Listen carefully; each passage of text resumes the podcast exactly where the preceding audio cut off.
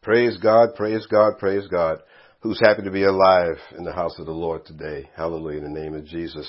Welcome to Genesis One Christian Ministries, and I hope that over the next uh, bit of time here that uh, you'll have your Bible with us and uh, follow along with us as uh, I'm going through the message here. Uh, this is the day that the Lord has made. Let us rejoice, hallelujah, and be also glad in it.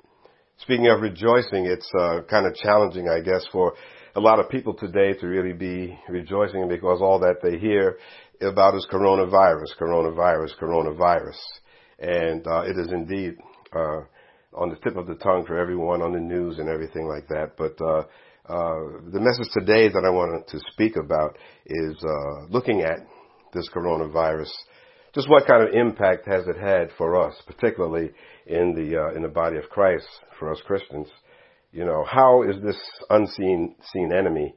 How is it actually impacting us in this country and around the world, for that matter? You know, and uh, I just want to say that we know that one of the key methods of attack for the medical community and the scientists against this virus is something that's been talked so much about today, and that's social distancing. Social distancing. We know that social distancing, of course, it makes sense, you know, to minimize contact with the spreading of germs of any type and to minimize physical interaction between people. Uh, they call for the social distancing to avoid crowds where we could be transmitting that disease from one to the other. And in that, doing that, it's a, a method uh, in the hope of slowing down contamination. You know, however, when you think about this uh, tactic that's called uh, um, social distancing, there's one unintended consequence that I don't think anyone thought about when they came up with this uh, uh, approach to to stomping out this uh, this disease, this virus. You know, what, what, are the side effects not to human beings in terms of physical uh, uh, health and everything? But there was one unintended consequence that came about when they implemented this thing that they're calling social distancing. You know, the closing of offices, which is uh, brought about by this social distancing, the closing of offices, of public gathering places such as stadiums, movies, dining areas of restaurants. You can do takeout and whatnot, but you cannot eat in any place. Uh, all of that was intended to minimize contacts between people. You know, as you know, people gather in, in stadiums, obviously, and movies and dining areas and restaurants, and they're, everyone is sitting in very close quarters. So it makes sense. It makes sense to minimize contacts.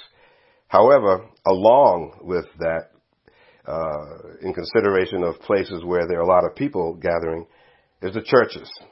Okay? So therefore, a part of that, they got caught up in this social distancing and closing down of uh, spots where people get together is churches. So now you know that many, if not all, church buildings are closed down. Uh, we are not able to hold our um, services uh, and everything like that. So churches are closed down. So the an unintended consequence there is that churches got caught up in this social distancing approach to stamping out this this dreaded disease. You see, so this unintended consequence it even takes it a step further because the unintended consequence has been that many people are not attending church because of the fact that they wanted to minimize contact between people, social distancing, and therefore shutting down places where people gather in large numbers or in numbers, closing down churches. Along with that came the unintended consequence that now many people are not even attending church. Many people are not attending church in a physical building. You know, many people are not attending church by viewing or listening to sermons that are televised. Many churches, and like us, have pre-recorded sermons that have been put there on the uh, internet, you know, for worldwide consumption. And many people are not even availing themselves of those pre-recorded sermons. So this is another very critical unintended consequence. As it is, unfortunately, as I referenced last week about the Pew Research Center studies, many in this country have become part-time churchgoers, okay? Many of the studies have shown that many people have been simply falling away and dropping out of church for a number of reasons, as I went over last week. These part-timers only attend on holidays, Christmas, New Year's, Easter. Maybe they attend on Mother's Day and Father's Day, You know, we certainly, we need to pray for them. We need to pray for them. And to be honest and really, really blunt, many times some people look for excuses for not attending church. I have to go somewhere, I'm on vacation, I've got to help a friend, etc., etc. Many people look for reasons not to go to church. But now, since the church buildings are physically being closed due to this coronavirus, many people do not have to look for an excuse to be out of church. They no longer have to, you know, to worry about, oh, what am I going to say to my Aunt Tilly or what am I going to say to my friends and my relatives why I didn't show up in church this morning. Now they don't have to worry about that because now they can't go to church because the church buildings are indeed closed, indeed closed. They simply say, I cannot go to church because it's closed. And that makes the excuse for them valid and they don't even worry about it.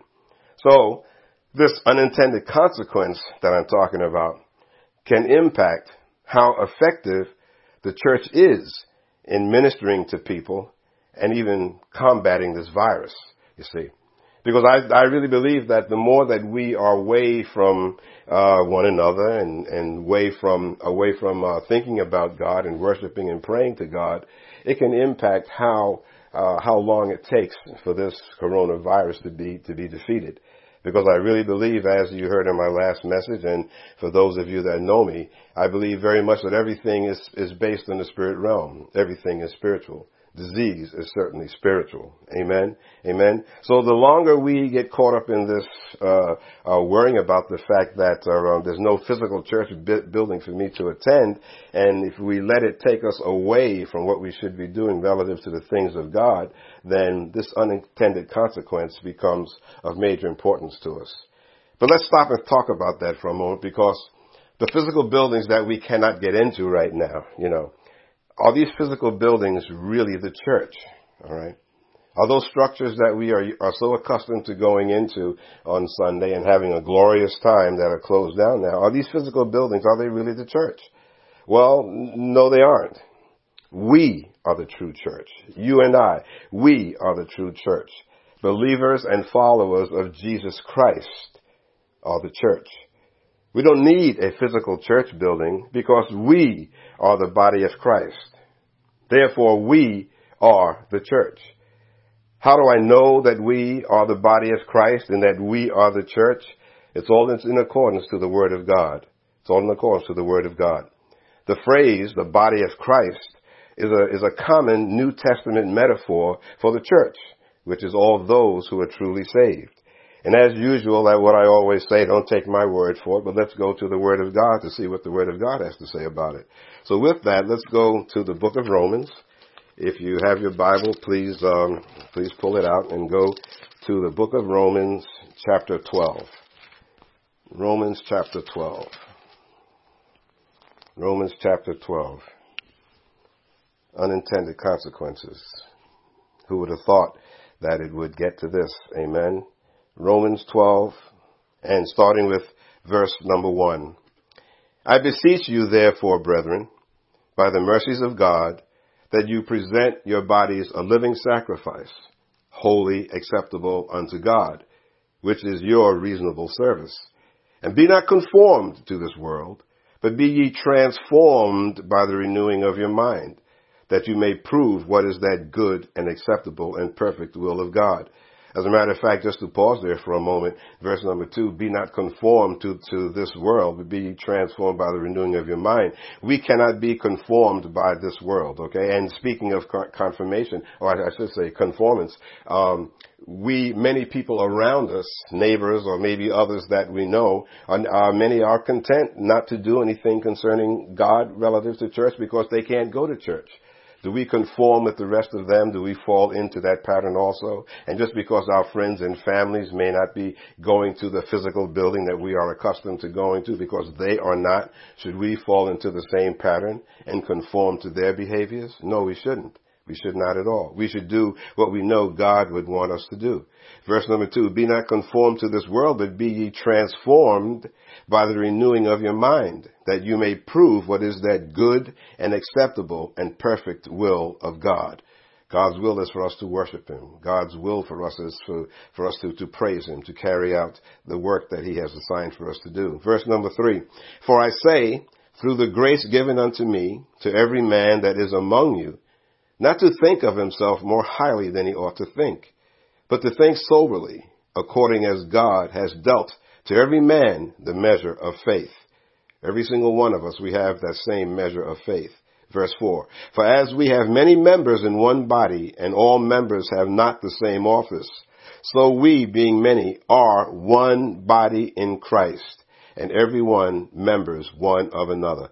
Please underline, um, so we, being many, underline, are one body in Christ. So here we see one reference to where the where the, the uh, uh, Bible here is referring to us us as one body in Christ. We also see another mention of one body. Body. Let's go to one Corinthians. Amen. Praise God. God is good all the time, and all the time God is good. One Corinthians chapter ten. One Corinthians chapter ten. And let's just uh, drop down to verse number 16. 1 Corinthians 10, verse 16. The cup of blessing which we bless is not the communion of the blood of Christ. The bread which we break, is it not the communion of the body of Christ? For we being many are one bread and one body, for we are all partakers of that one bread. So underline in verse 17 there, for, for we being many are one bread and one body, for we are all partakers of that one bread. Again, we see here that the body, that the word of God is referring to us as the body, being of one body. This one body, of course, is talking to Jesus, is talking about Jesus Christ. You see, and you want more evidence of that, staying in 1 Corinthians, uh, let's go to chapter 12. Chapter 12. And we want to zoom in on verse number 12. 1 Corinthians 12, verse number 12. For as the body is one and has many members, and all the members of that one body, being many, many, are one body, so also is Christ. Okay, now let's picture this for a minute, okay? For as the body is one and has many members, your body is one body, but you have many members. You have arms, you have legs, you have a head, your tongue, and so on.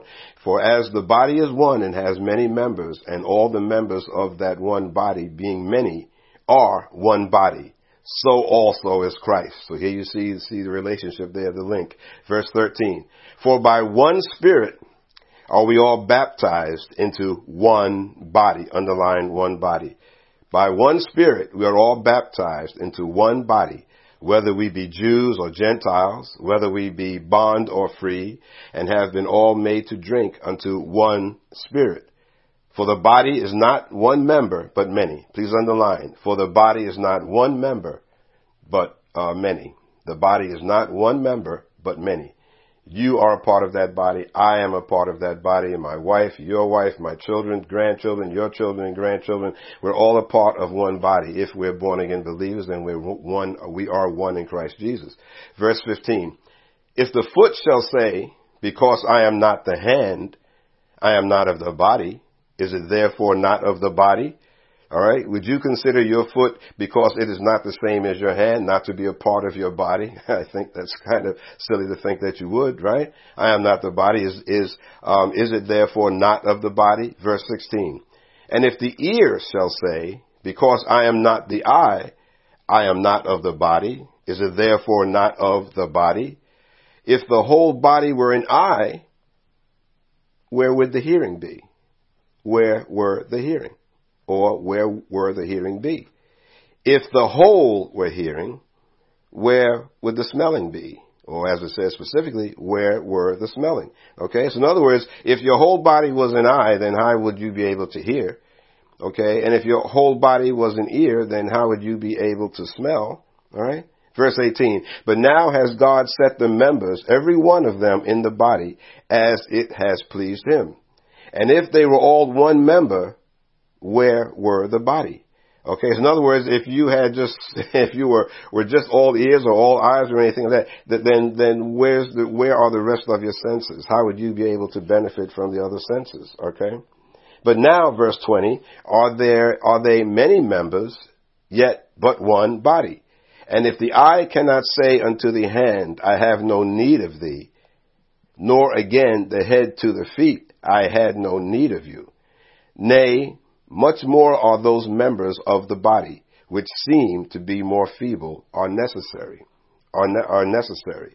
And those members of the body, which we think to be less honorable, upon these we bestow more abundant honor, and our uncomely parts have more abundant comeliness. But uh, for our comely parts have no need, for our comely parts have no need. But God has tempered the body together, having given much more, have, I'm sorry, having given more abundant honor to that part which lacked, that there should be no schism in the body, but that the members should have the same care one for the other. Let's read that again. That there should be no schism in the body, but that the members should have the same care one for the other. And whether one member suffer, all the members suffer with it, or one member be honored. All the members rejoice with it. So in other words, there, there should be no schism within the body. There should be no schism within the body of Christ. Unfortunately, we know that today that there are schisms in many churches. There are schisms within that that church, within that ministry. There's a breakdown in communications, or people feel that they believe this, another you know, group you know, feels they believe that and not being on one accord with the pastor who hopefully is doing things in accordance with the Holy Spirit. You know, but that should not be the case because we are all important in the ministry as God has put us there in God's ministry. Okay? 26. And whether one member suffer, all the members suffer with it. Or one member be honored, all the members rejoice with it. 27. Now you are the body of Christ and members in particular. Okay, please highlight, bracket, put a line under, because this is one of the key scriptures here today.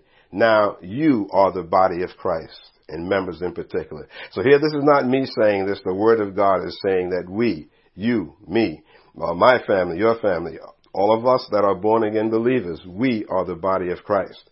And God has set some in the church, first apostles, secondarily prophets, thirdly teachers, after that miracles, then gifts of healings, helps, governments, diversity of tongues. Are all apostles? Are all prophets? Are all teachers? Are all workers of miracles? Have all the gifts of healings? Do all speak with tongues? Do all interpret? But covet earnestly the best gifts, and yet show, and yet show I unto you a more excellent way. So the key features here in these scriptures is that we are the body of Christ. We all have different talents. We have different skills. We have different gifts as Holy Spirit has given us. But together we, you and I, and everyone listening to this, if you're a born again child of God, you are a member of that body of Christ. So therefore you are the body of Christ. Okay? You are the body of Christ. And so we see here that as we move forward, uh, again with emphasis on 27, you are the body of Christ and members in particular. Let's also take a look at the uh, book of Ephesians. Take a look at the book of Ephesians. Praise the living God. The book of Ephesians. And we want to do, thank you, Jesus. Thank you, Jesus. God is good all the time, and all the time He is good. Ephesians 4. We are the body. And this all goes back to thinking about us going to church and attending church and not being able to go into a physical building, the church. But who is the church? Amen. So Ephesians 4 and starting with verse number 7. But unto every one of us is given grace according to the measure of the gift of Christ. Wherefore he saith, When he ascended up on high, he led captivity captive and gave gifts unto men. Now that he ascended, what is it but that he also descended first into the lower parts of the earth? He that descended is the same also that ascended up far above all heavens, that he might fill all things.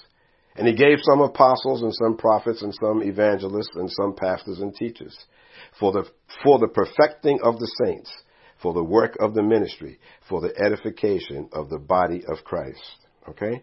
Again, for edification of the body of Christ. Again, this is showing here the importance of the gifts that were given to us to pull together to make us unified into the uh, body of Christ. Body of Christ. Because if we were all teachers, we were all apostles. If we all uh, prophesied, that would be the same thing as I said before, the body being made up of all eyes, you know, or, or all nose. If it was all eyes, how would you hear or, or, or smell and so on? All right. So God gave these diversities of things to to um, to complete to complete the body to complete the body of, of Christ. We see that the church is clearly equated with the body of Christ. All right, the church is clearly equated with the body of Christ in Ephesians 5. Let's go to Ephesians 5. Again, I'm trying to draw the connection here with us being the body of Christ, the, the church. Uh, Ephesians 5, verse number 21 submitting yourselves one to another in the fear of God. Wives, submit yourselves unto your hus- own husbands as unto the Lord. For the husband is the head of the wife, even as Christ is the head of the church, and he is the Savior of the body. Even as Christ is the head of the church, and he is the Savior of the body. Right, and I'm just I'm just going to continue here for uh, uh, other reasons here, but uh, 24. Therefore, as the church is subject unto Christ, so let the wives be to their own husbands in everything. Husbands, love your wives, even as Christ also loved the church and gave himself for it. Okay, I always like to include that scripture there because whenever whenever we read the uh, the beginning scriptures there, um, wives submit yourselves unto your own husbands. You know, many people get bent out of shape, and many people do not read verse number twenty five that says, "Husbands, love your wives, even as Christ so loved the church." So this is not just saying that this is a one way um, action where where wives have to only submit and bow down to their husbands. It's saying also, you husbands, wake up. You love your wife as Christ so loved the church. Amen.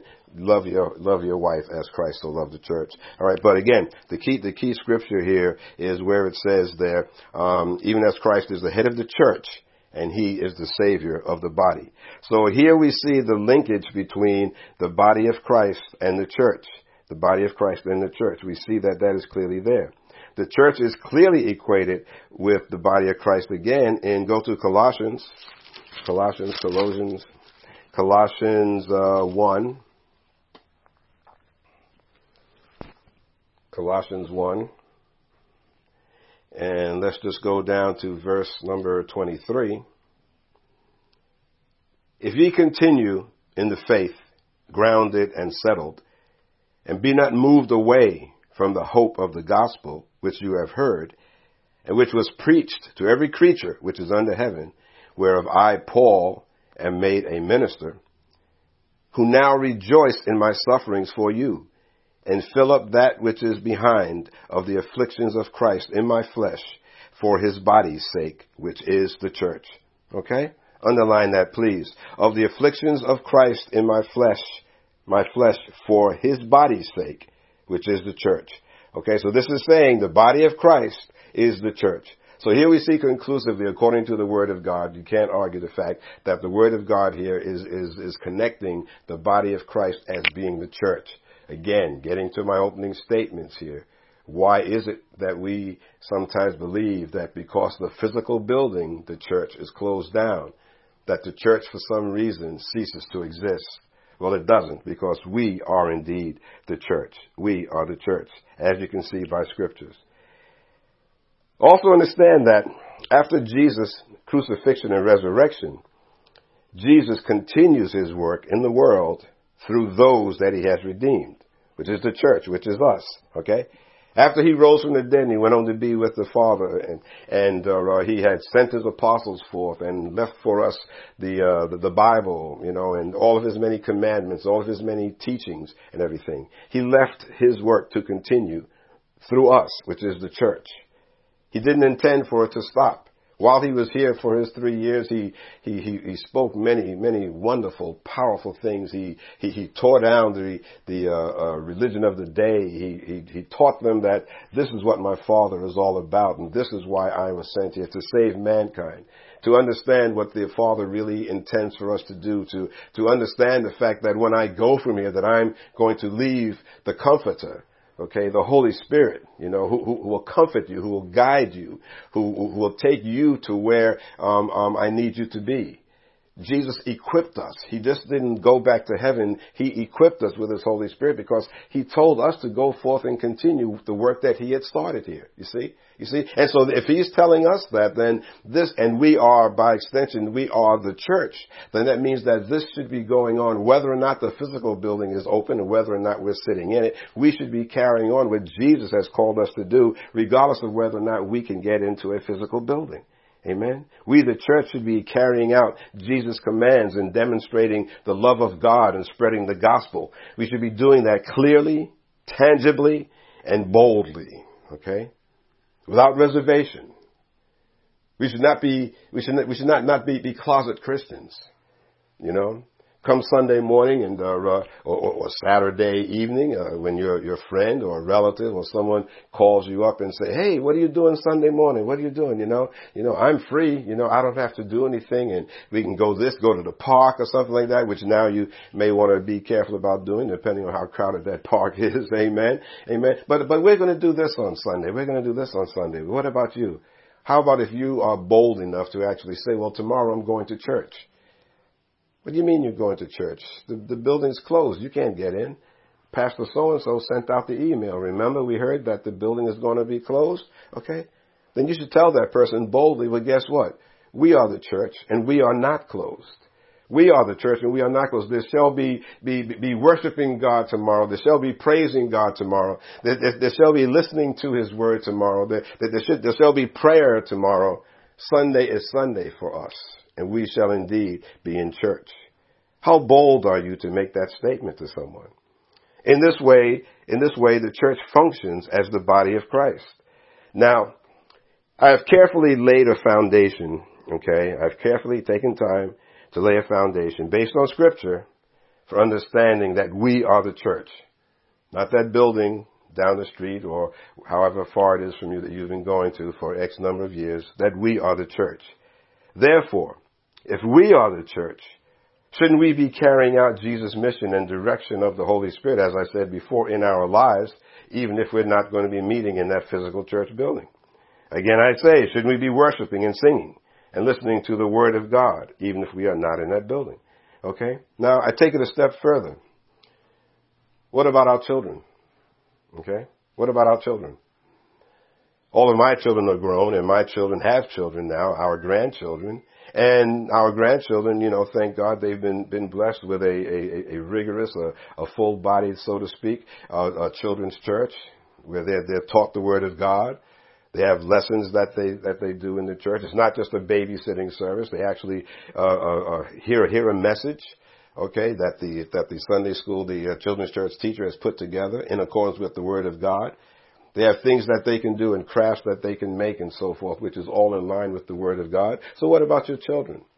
All of a sudden they find out that the church building is closed down, you know, and our grandkids actually say, say, I want to go to church and how come we didn't go to church? Our grandkids actually want to go to church, thank God. Amen. Amen. So, so, so what about them? All of a sudden now we tell them, well, because of this virus thing out there, blessed one, we can't go to church. How, how is how are you uh, fulfilling your role? You know, as a, as a parent that should be raising your kids in the fear and admonition of the Lord. You should be raising your kids to, to know the Lord, to, to, to have a love for talking about God, for praying together, for, and singing together, and worshiping together. What about our children? Are we going to let their spiritual well-being being just fall by the wayside because their usual Sunday school or children's church classroom is not available? Are some of us falling away and putting God on the back burner because we suddenly have no more, we, we have more free time on Sunday? Are we putting God on the back burner? Are we forgetting about Him? Does it just seem like, oh, well, I don't have to go, I don't have to think about God. I don't have to drive, I don't have to get up and, and eat breakfast and get dressed and get the kids ready and go down to, to that church. I can sleep in late and so on. Okay? So are we falling away? Or should we, should we, we be stepping up our game? Should we be stepping up our game with God because, because we are not meeting in a church building? Okay? For the mere fact that we are not meeting in a church building, the way we should be thinking is, well, gee whiz, you know, since I cannot go to that church, since the building is closed, what else can I do? How can I worship God? How can I spend some time with Him? Okay. I don't know about you, but I mean, on the, on the times that I've been ill and just could not make it into church, church, uh, uh, uh, and, and many, many, many times in my long ministering career and going to church and everything, there have been times that I dragged in not feeling well because I firmly believe that once you can get into a worship service there and you start singing songs and praising God and you're in the presence of Holy Spirit and, and, and all of a sudden a tremendous healing process comes upon you. It's happened to me many, many times over the many, many years. Get in church and the stuffy head or the, the, uh, um, what do you call it, the hay fever and the, the, the seasonal allergies that are there, all of a sudden they, they dry up and they just go away as I get caught up in Holy Spirit worshiping God. Amen. Amen. So because of the fact that we can't do that, we should be in such a place with God and um, how can I say and enjoying His presence, especially on a Sunday, that if we can't get into that physical church building, that we should be thinking to ourselves, "Oh Lord, I want to praise you. I want to worship you. I, I, I want to just come before you. I want to. This is the day that you have made, oh Lord God. I shall rejoice and be oh so glad in it, and just magnify His name. Put on some praise music. I'm sure you've got a MP3 player someplace around that you can put on some music. You know." And praise him right there in your home. Think of ways of how you can step up, you can step up to the plate and say, I, God, I am not going to let you drop out of my life simply because of the fact that I cannot get in to that building. Amen.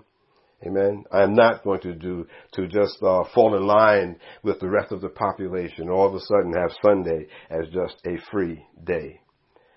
The opportunity you know, we have to be so careful of this because it kind of sneaks up on us. But the opportunity for growing complacent is more real now than ever before. Complacency was something that the body of Christ has, has, has suffered with, you know, for many a season. We forget about the urgency to, to reach out to our God. We forget about the urgency, the, the, the, fact that, that uh, Jesus Christ, Jesus Christ is, is, is, is the vine and we are the branches and that we can we cannot get disconnected from Jesus Christ. We cannot dis- get disconnected from the vine. Amen. Amen. So many times, you know, we get caught up in the issues of life and so forth and we're, we're feeling badly or we're struggling with something and, and, and all of a sudden, you know, you, you heard me preach this many times, those of you who've been listening to these podcasts over the years, that are, um, um, many times when you're feeling down or you're just not 100% sure of what is going on in your life, you're just kind of feeling out of sorts and whatnot. It could be that you've, you, you haven't spent much time in prayer with God. It could be that there's been a disconnect. You know, your branch is kind of broken away from the vine where you can you can get that sustenance of life, where Holy Spirit can minister to you.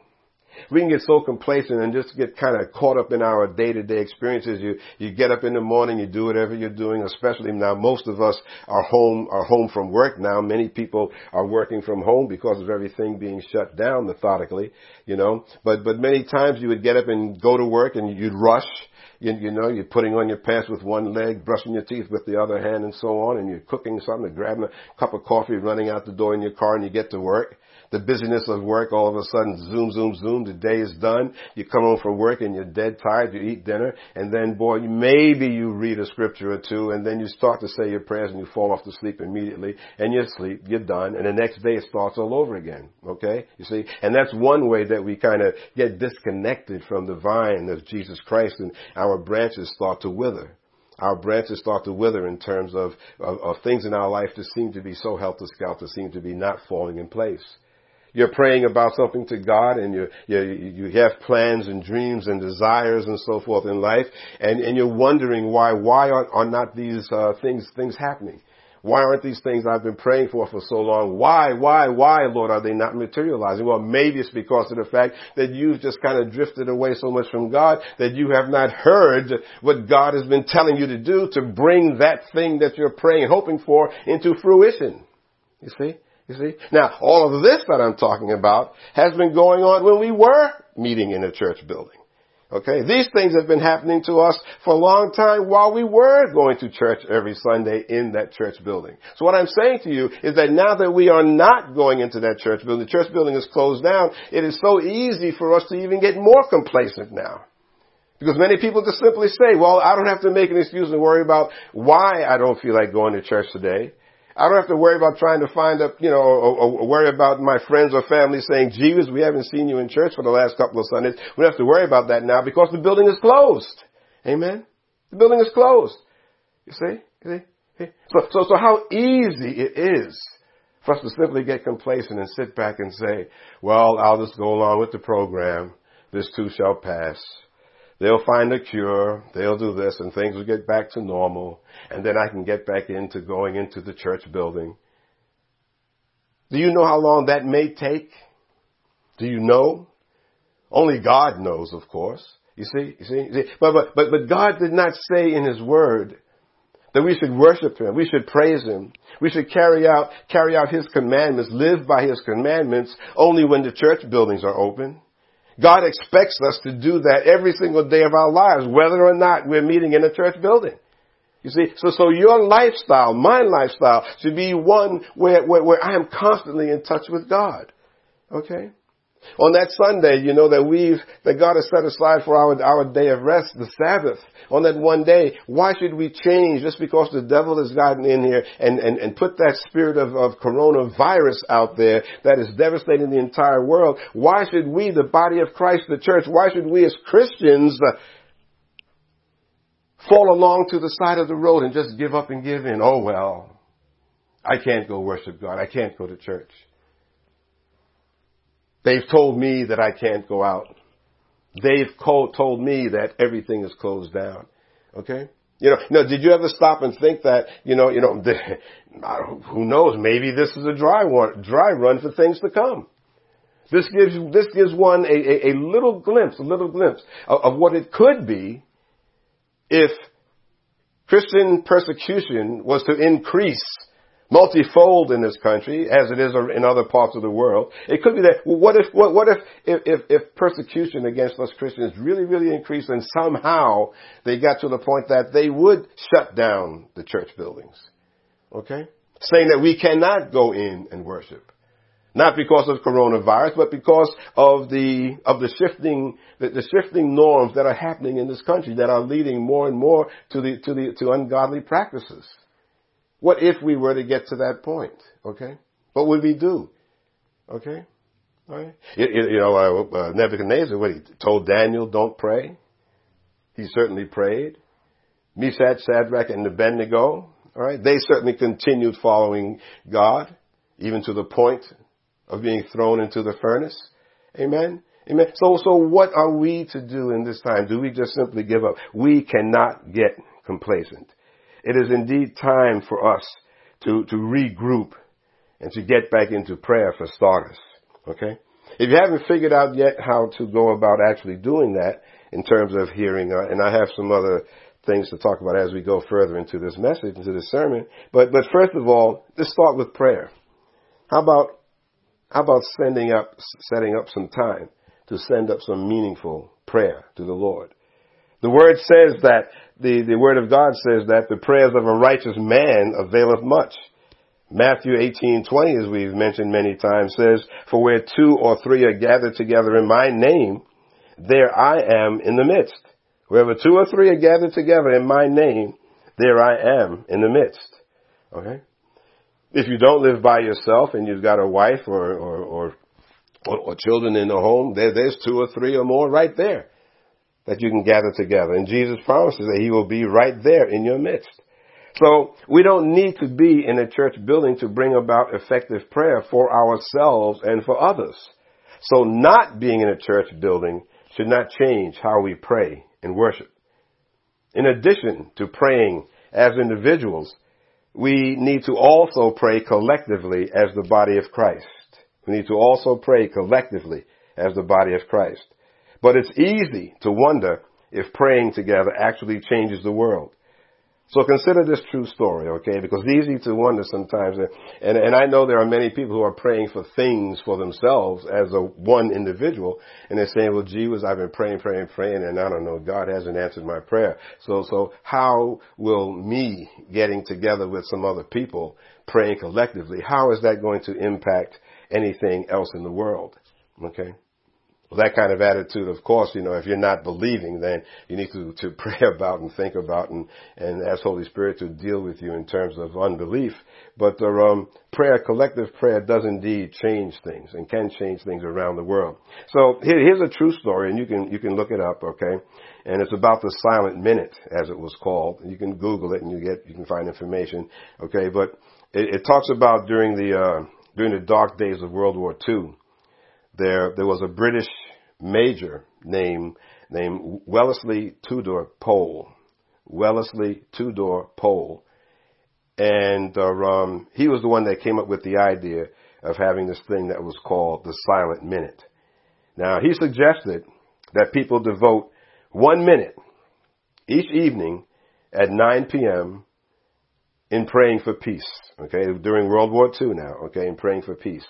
Both King George VI, King, uh, he was the king back then, World War II, King George VI, and Prime Minister Winston Churchill, they both supported this idea. They, they thought it was an excellent way to go. So therefore, on Sunday, November 10th, 1940, BBC Radio, that's the British Broadcasting Corporation, that's the radio system in Britain there, okay, on November 10th, 1940, the BBC Radio, they began broadcasting the chiming of the Big Ben clock as a signal for the silent minute to begin. Okay, now you're all familiar with Big Ben. It's that huge, that's that old um, t- clock tower there in London, and they started chiming Big Big Ben at nine o'clock every single evening, and that's when the silent minute was to begin.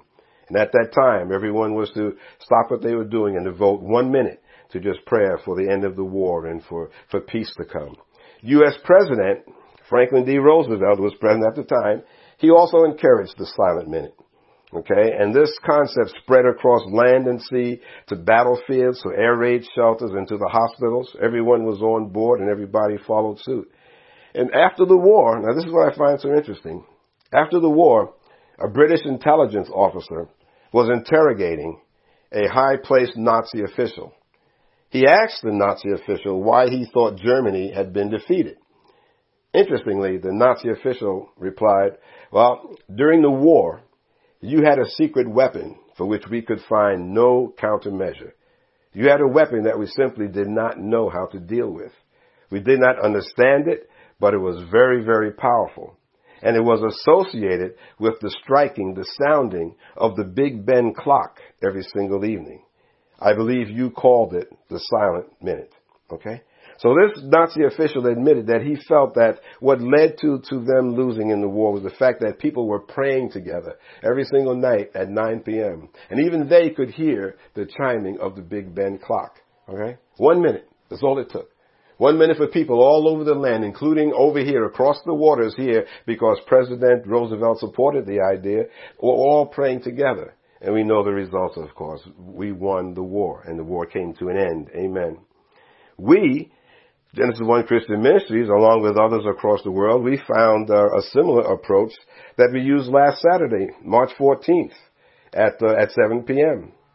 Many of us, we all committed to prayer for as long as Holy Spirit guided us, wherever you were at 7 p.m., your time, wherever you were, to pray for binding up and, and, and defeating this coronavirus, wherever people were in each time zone around the world. So we that were here in the, in the, uh, in the West Coast, uh, Pacific time, we started praying at seven and we got together and we prayed as long as Holy Spirit led us. And then as the clock moved on and it was seven o'clock somewhere else, okay, people there were praying. As the clock, as the time rolled on again and it was seven place someone else, people were praying in, in that time zone. And this went on. So therefore, for 24 hours, somewhere in the world, someone was praying against this nasty coronavirus.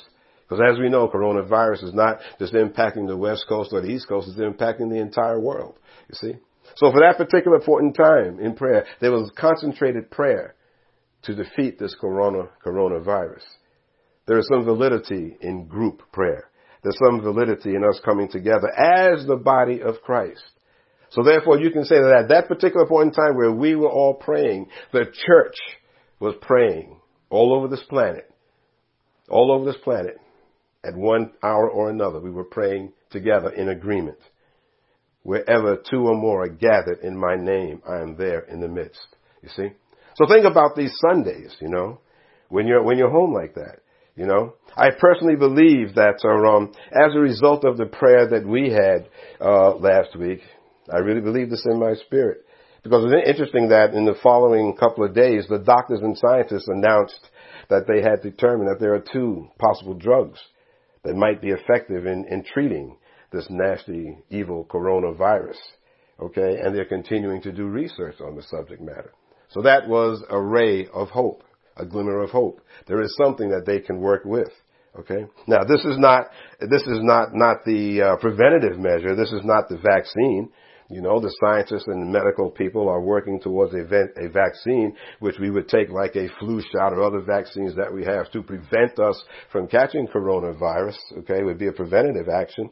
All right, but the finding of this uh, possible these two uh, these two drugs that could help in the treatment would certainly help to bring down the number of people that are ill in this country and around the world. Okay? So we see that as we pray, as we pray, and if we continue to believe in the name of Jesus Christ, bind up that spirit of, of uh, coronavirus in the name of Jesus, bind up that spirit of infirmity. Amen? Amen? That this thing will indeed be defeated. We had prayed that we would ask the Holy Spirit to guide the thoughts and the actions of those in the medical and scientific communities uh, to find success. Something else we can continue to do in the body of Christ, in the church, the living church in the body of Christ. We're doing, we're saying our prayers and uh, uh, for our family and friends and situations, and also let's also pray that Holy Spirit will continue to guide the minds and the actions of these scientists and medical people that are working so hard to bring this coronavirus down. Amen. Amen. We need to continue going to church on Sundays by setting up a routine at home with our children and listen to some worship music. Put on a pre-recorded sermon from your local ministry or tune in a good televangelist on your TV. But go to church. But go to church. As I said before, many churches uh, um, um, have put together uh, pre-recorded messages on Saturday evenings so that they can indeed be found on a website or somewhere, whatever that church has available, so their members can tune in and listen to a message. So, so avail yourself of that opportunity. Set aside some time with your children. If at all possible, follow the same routine that you did in your particular ministry. You know, if Sunday school started at 9:30 and then adult church started at 10:30, do the same thing. Set up something where you you, you can have maybe your churches put up put up there some um you know, some pre-recorded children's uh, lessons or something. If not, pray about just sitting, spending, some time with your child at 9:30, the way they usually do when they're in the physical church, and read from read from scriptures to the children. Pray with the children, and then at 10:30, the adults in the house could get together and also uh, uh, read some scriptures. Listen to the pre-recorded message that your ministry may have put together. Okay, but spend some time in going to church with your family and being with God is the most important thing for us to do in this time. We need to establish some some uh, meaningful, quality prayer time with God on Sunday. I don't mean just a quick one, uh, you know, praise God, good morning, Lord, this is the day you've made, I shall rejoice in it. You know, read a, uh, a two-line verse from the Bible, and then boom, okay, and then gone. You're out into the backyard to, to work on the flowers or, or the garden. Amen. Spend some meaningful time with God. Okay?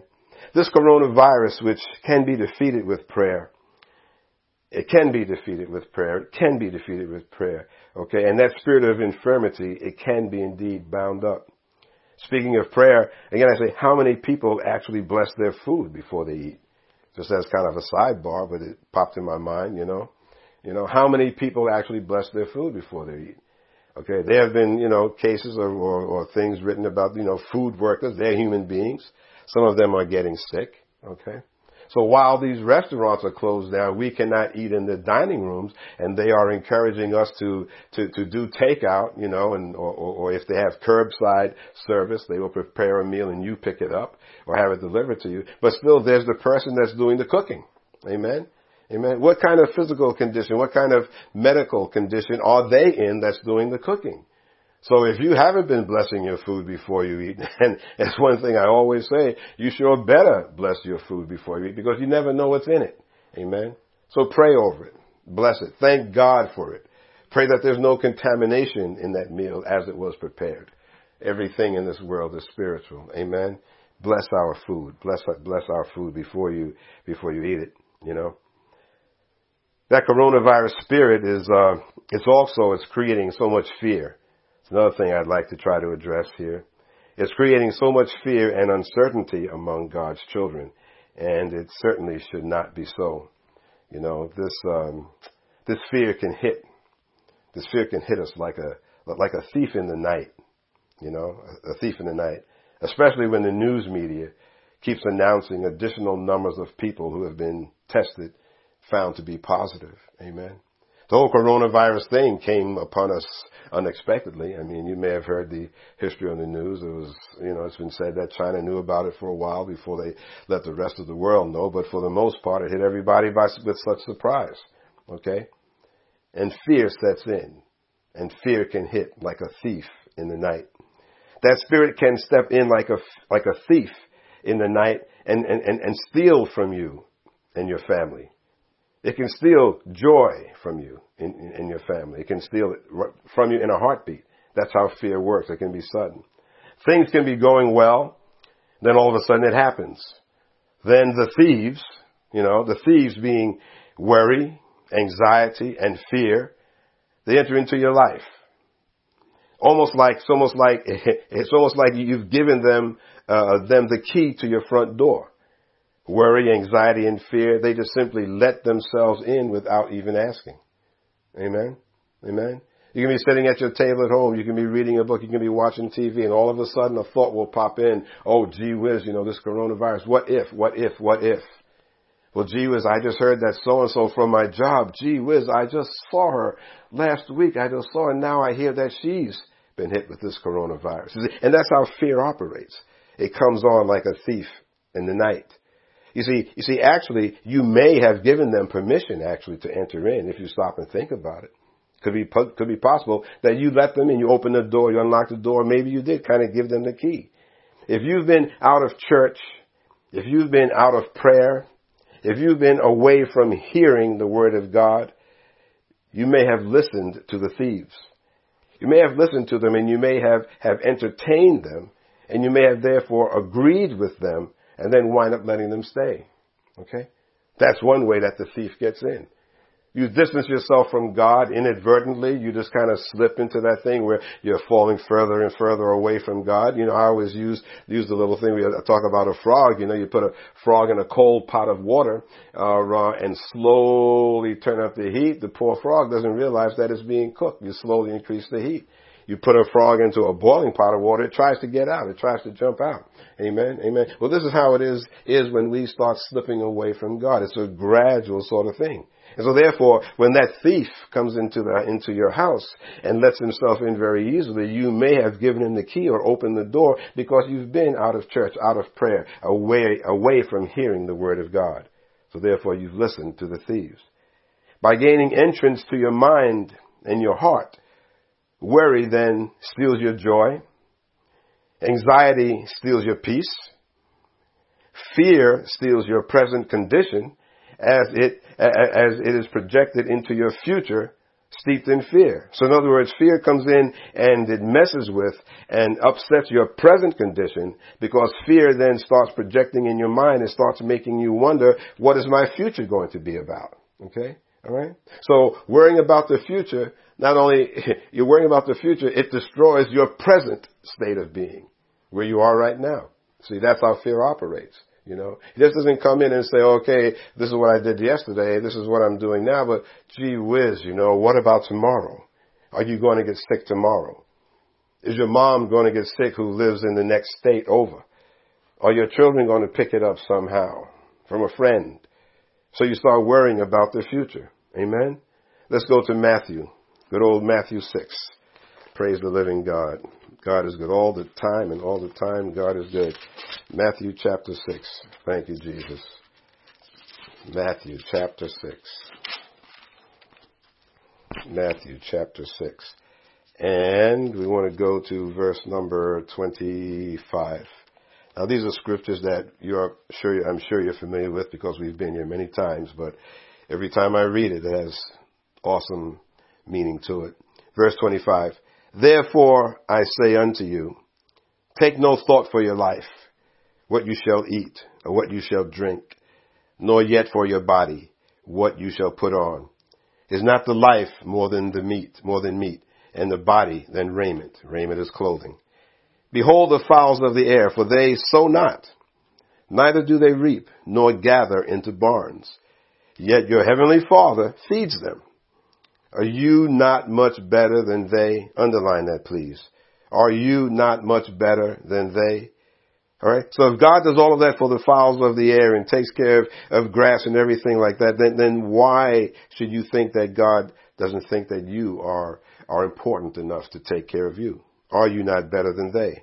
Verse 27. Which of you, by taking thought, can add one cubit unto his stature? Who can make themselves taller by simply thinking about it or worrying about it? And why take you thought for raiment? Why take you thought for clothing? Consider the lilies of the field, how they grow. They toil not, neither do they spin. And yet I say unto you that even Solomon in all his glory was not arrayed like one of these. Wherefore if God so clothed the grass of the field, which today is and tomorrow is cast into the oven, shall he not much more clothe you, O you of little faith? Underline, O you of little faith. You see, fear coming into your life is also a sign of, of, of your faith. Okay? It, it, it's a temperature, it's a barometer, if you will, for your faith. If you've got fear that's coming into your life, you've got fear worrying about this coronavirus, then you need to, to have a conversation with yourself and most importantly with God about your faith. Amen. If you have faith in God, then you're not worried about this coronavirus. It is not God's will for you to get ill. Amen. Amen. Amen. Verse 31. Therefore, take no thought saying, what shall we eat or what shall we drink or with, with, wherewithal shall we be clothed? For after all of these things do the Gentiles seek. For your heavenly Father knows that you have need of all of these things. You see, worrying about those things is what a non-believer thinks about. Amen. But you're a child of God. You're a member of the body of Christ. You're a member of the church of the living God. Amen. So why are you worried about those things? This is where people that are non-believers, unbelievers, this is the things that they, that they worry about. Okay. I've told you dozens of times, you know, where, over the years things have been happening to others in the office around me or whatever, and they ask me why am I not concerned, you know, and I, I always say, how much time you've got? You've got time for lunch, then I'll tell you why. And I quickly tell them about my Lord and Savior Jesus Christ. Okay, that I have faith in Him, that I trust in God. Holy Spirit guides me. Okay? So we, we, verse 32 again, for after all these things do the Gentiles seek, for your heavenly Father knows what you have need of, all these things. God knows what you need. Verse 33, famous verse 33, but seek you first the kingdom of God and His righteousness, and all these things shall be added unto you. Seek His kingdom first. Everything else that you need that's important will be added unto you. Then 34 in closing it here says, take therefore no thought for the morrow for the morrow shall take thought for the things of itself. Sufficient unto the day is the evil thereof. Okay? Sufficient unto the day is the evil, uh, evil of the day thereof. Don't think about the tomorrows. You have enough to think about today and to give to God. Amen. In the Sermon on the Mount, Jesus instructs us not to worry. He puts his finger on our chief anxiety. Okay? Jesus points out our chief anxiety, our main anxiety how will I be provided for tomorrow? Okay? That's the main thing that we wind up thinking about. How will I be provided for tomorrow? The enemy, coronavirus, makes us fear, excuse me, makes us fear and worry about how will I or my family be tomorrow. Makes us worry and think about that. Am I going to get sick too? Will I be able to find hand sanitizer or toilet paper? We've all been to the stores looking for supplies. And there it is. Fear, worry, and anxiety. Here we are giving them the key to our homes, giving them the key to our minds. We expend a lot of mental energy attempting to answer this question. What about tomorrow? Okay? We worry ourselves senseless. What about tomorrow? We try to find a solution to each of the worries that may not even happen. Alright? We wind up worrying about things that may not even happen, but we spend hours and sometimes days, maybe even weeks, months, you know, worrying about things that may not even happen. Okay? But, but, but yet none of those what ifs, okay, can be acted on because the disastrous events that we construct in our minds haven't occurred yet. Okay? All right, all right, all right. None of the things that you know, the, the, the, scenarios that you're thinking about in your mind can be acted on or can be dealt with because the event that you're thinking about, that you're worrying about, that's going to be so disastrous, okay, you, you, it, it hasn't even happened.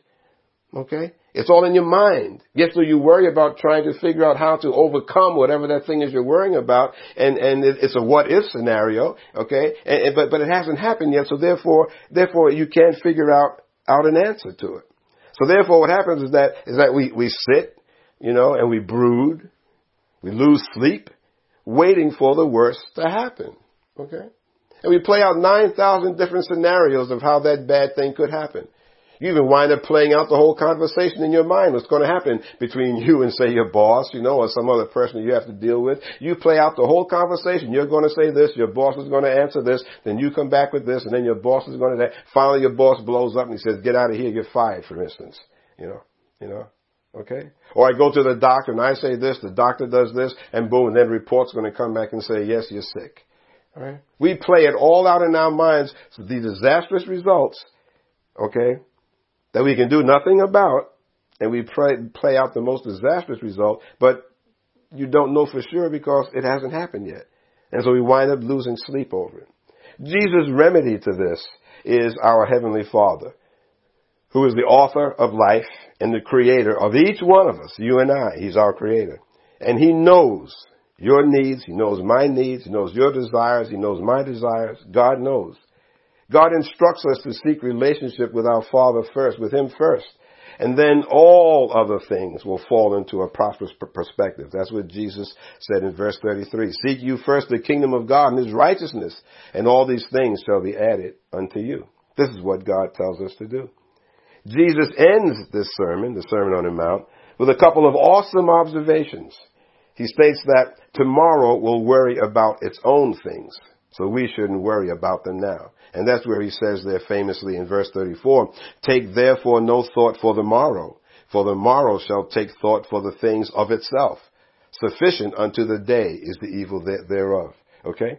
Awesome, awesome observation. He says, he says that tomorrow will worry about its own things.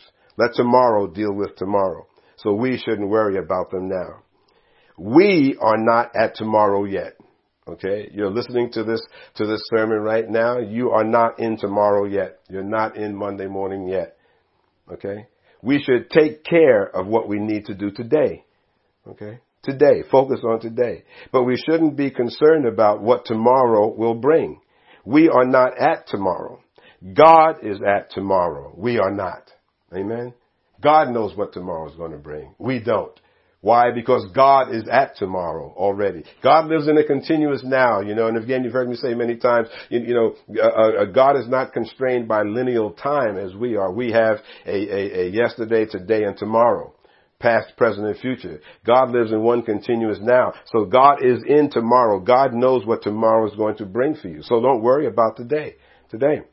We shouldn't be worrying and freaking out if we'll catch coronavirus tomorrow. Today is at today is at tomorrow and can keep you away out of harm's way. I'm sorry, God is at tomorrow and can keep you out of harm's way. He, he can he can protect you. He can watch over you. You know, and God, being that God is at tomorrow already and He knows what's coming up, you know, if you listen to His Holy Spirit, Holy Spirit can guide you. Holy Spirit, Holy Spirit can guide you into tomorrow. Okay? God can, God's Holy Spirit can guide you into tomorrow. So don't worry about it today. So in summary here, what I'm saying is that, is that, um, I'm not saying that we don't need to assemble ourselves in a church to worship. I'm not saying that at all, that we don't need to assemble ourselves in, in a, in a uh, church to worship. Because the Word of God does say, do not forsake the gathering together of yourselves. Amen. But what I am saying is that if for some reason, like we have upon us now, we can't meet in a building, we should not forsake worshiping God. All I'm saying. Okay. I'm not trying to say now because of this, you should not draw the conclusion, oh well, I can just, just, if that's the case, then I can just, you know, you know, play back some old sermons, you know, I can go on, go on Pastor Cobb's uh, podcast site there. There's some, I don't know, close to 300 sermons on there from over the years. I can just play back a whole bunch of podcasts. There's a number of other, you know, you know, uh, um, uh, uh, sermons, recorded sermons on the internet, or you can watch uh, uh, a televangelist on TV. I'm not saying that now because of all that. It justifies you simply staying home every Sunday because God says, "Do not forsake the gathering together of ourselves." Okay, so that means that God expects us, encourages us, and wants us to go to church because that corporate worship time has a place in our lives too. It has a place in, in, in God's realm, in God's kingdom. Amen. So I'm not saying that we should just turn our backs on that. But if for some reason we cannot get to church, we should not forsake worshiping God. The one fundamental thing that God asks from us is that we believe. He asks that we believe, that we trust Him. We tend to approach life thinking, show me, then I'll trust you. Amen. We tend to have this approach in life where we're saying to God, show me, then I'll trust you. But then God tells us to trust Him, and then He'll show us. Amen? Amen? Amen? Show me, Lord, then I'll trust you.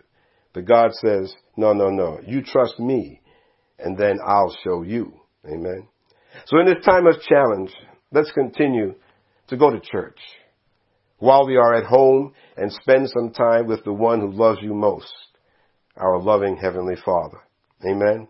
And always remember, when you kneel before God, He stands up for you. And when He stands up for you, no one, absolutely no one or no thing can stand against you. Okay? One more time.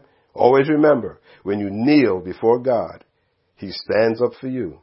And when He stands up for you, no one or no thing can stand against you. Amen. Amen. Praise God. I pray that this message was a blessing to you. And I pray that now as we, we close that you um, spend some meaningful time and, and uh, with the, your family and God. Let this be a Sunday of rejoicing because this is the day that the Lord has made. And so rejoice and be also glad in it. Praise God. Amen. And God bless.